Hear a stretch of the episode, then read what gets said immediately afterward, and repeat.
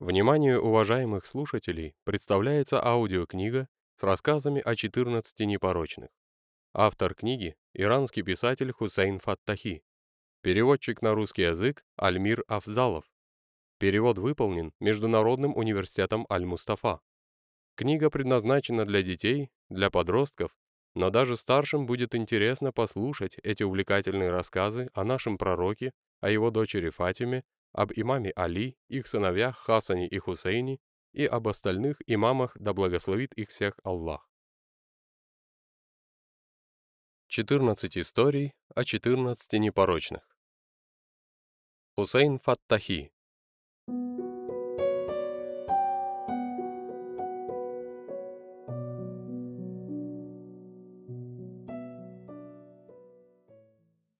История первая.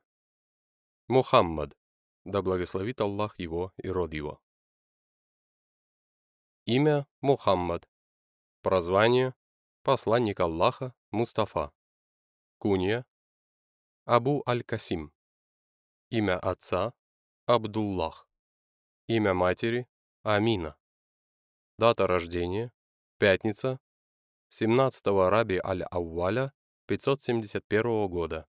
Год слона. 11 октября 1175 года нашей эры. Город Мекка. Дата смерти. 28 Сафара 11 года хиджры. 26 мая 632 года нашей эры. Место захоронения. Мечеть пророка, город Медина. Время пророчества 23 года.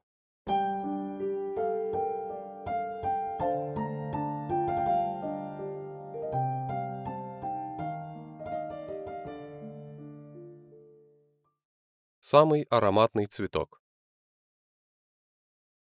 Некогда на Аравийском полуострове возник город под названием Мекка. Его территорию населяли кочевые арабские племена. Самым уважаемым среди них считалось племя Курайш, которое возглавлял благородный человек по имени Абдуль-Муталлиб. У вождя было десять прекрасных сыновей, и один из них, Абдуллах, отличался особенной красотой великодушием и храбростью. Люди ценили его за эти качества и потому любили больше всех.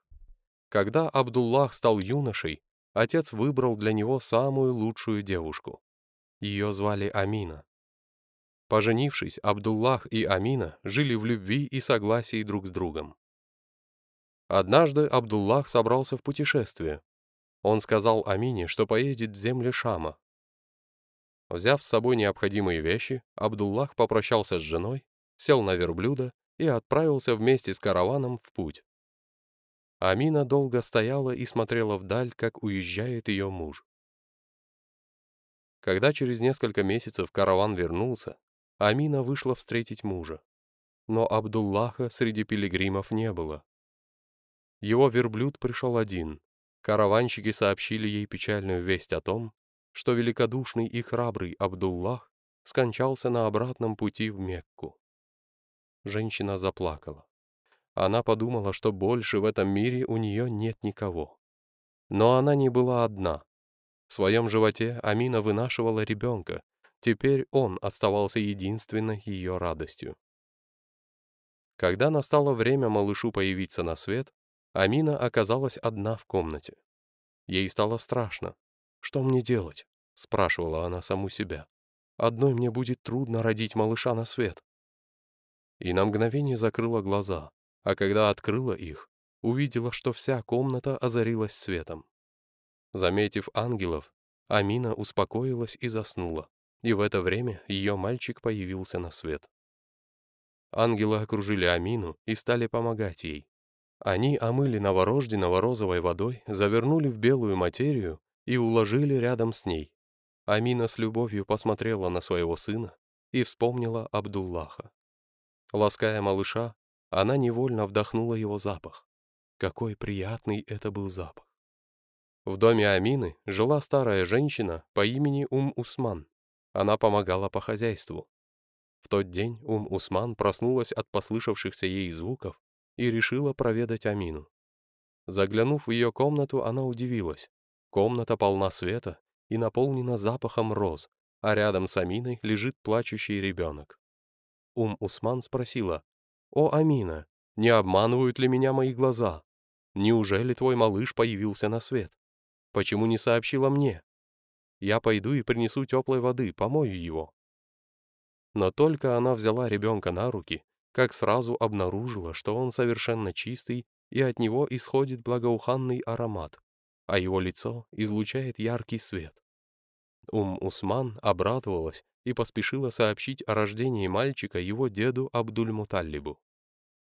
Когда Абдуль-Муталлиб узнал, что у него родился внук, глаза его засветились от радости, и он тотчас же отправился увидеть новорожденного. Приблизившись к дому Амины, Абдуль-Муталлиб с восторгом воскликнул. «Какой прекрасный аромат!»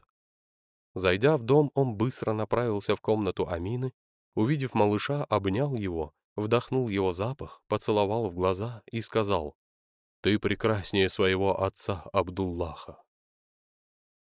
Как только жители Мекки узнали, что у Абдуль-Муталлиба родился необыкновенный внук, они шли в дом Амины чтобы тоже увидеть ребенка с лучезарным лицом. Каждый, кто его видел, приходил в изумление. Люди говорили о новорожденном. Какое лучезарное лицо! Какой ароматный запах исходит от него! Абдуль-Муталиб имеет полное право гордиться красотой своего внука. В честь рождения внука Абдуль-Муталиб устроил большой праздник. Несколько дней двери его дома были открыты для гостей, а бедным раздавали еду. На седьмой день Абдуль-Муталлиб взял внука на руки и решил выбрать ему имя. Люди замерли в ожидании. Абдуль-Муталлиб посмотрел на лицо своего внука и сказал, «Я буду звать его Мухаммад». И тогда кто-то изумился. «Мухаммад? Никто из арабов не называл так своих детей».